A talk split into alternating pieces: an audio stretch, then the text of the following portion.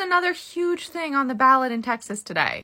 This is in Grapevine, Texas. Has captured the attention of the country as candidates backed by Christian nationalists look to complete their takeover of a board that has already taken dramatic actions. During the campaign, one pastor said Satan was at work in the school district while the father of Senator Ted Cruz called on supporters to, quote, reclaim territory that the devil has stolen from us by electing Christians. NBC's Antonia Hylton is in Grapevine, um, Texas uh, with more on this. Antonia, as always, it is great to talk to you about this stuff. How did we get here? And what are the stakes really for today's election? Well, Yasmin, this stuff has been in motion, not just in Texas, but around the country for years now. We've seen money in uh, political action committees come in and transform school board races. We've seen races that used to be nonpartisan and have nothing to do with religion become extremely partisan. And now in this race, there are all of these religious overtones. There are three seats open and eight people running, and the candidates fall on one of two sides. On one side, we have a group backed by Patriot Mobile, a Christian conservative cell phone company that formed a PAC, and they embrace Christian nationalism in some cases.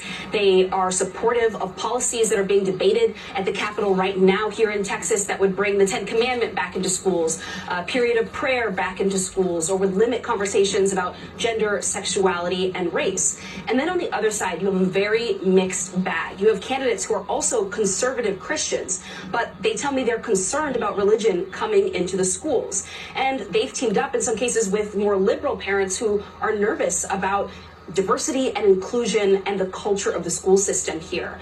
But so much of this has come down to money and politics and influence that in some cases has come from out of state. Take a listen to a conversation that I had with one of the candidates. His name is Dave Stine, and he's a conservative Republican who refused to associate himself or court any of the PACs. Take a listen.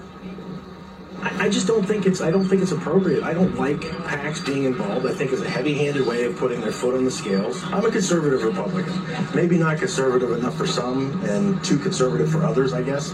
Um, I'm on the side of the school district and our students and our teachers. That's what I want to stand up for. I want to be a voice for them. That's what we need to get back to. We need to get back to doing things that's best for students and, and, and teaching. Everyone here agrees that the stakes are high.